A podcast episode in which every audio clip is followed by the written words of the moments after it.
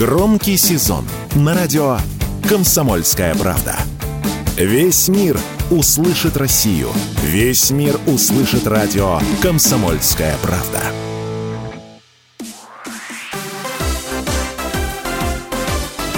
Новости спорта. Московская «Динамо» победила пари Нижний Новгород в заключительном матче группового этапа пути РПЛ Кубка России и опередила Краснодар в борьбе за место в верхней сетке плей-офф. Матч в Москве завершился со счетом 2-1.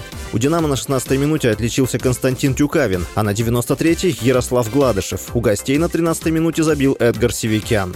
Белоголубые набрали 11 очков и заняли второе место в квартете «Д», опередив по дополнительным показателям Краснодар. Таким образом, «Динамо» сыграет в верхней сетке плей-офф, а кубанская команда в нижней. В параллель параллельном матче Ростов победил Урал со счетом 2-1 и занял второе место в группе «Б». Клуб Валерия Карпина сыграет в верхней сетке плей-офф.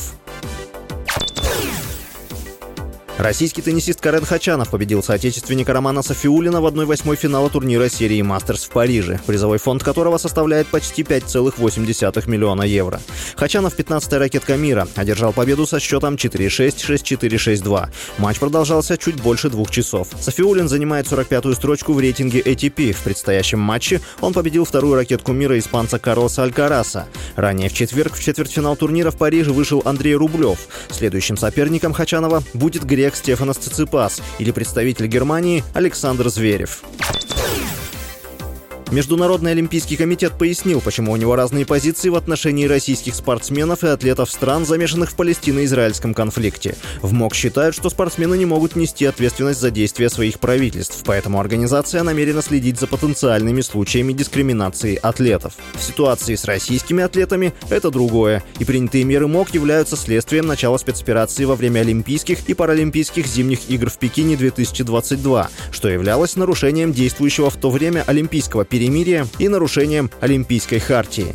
Напомню, что российские спортсмены с марта 2022 года отстранены от участия в международных соревнованиях из-за ситуации на Украине. Через год после этого МОК рекомендовал международным федерациям допускать россиян и белорусов как индивидуальных нейтральных атлетов, при этом оговорив запрет на участие спортсменов, связанных с силовыми структурами или выражавших поддержку спецоперации. С вами был Василий Воронин. Больше спортивных новостей читайте на сайте sportkp.ru Новости спорта.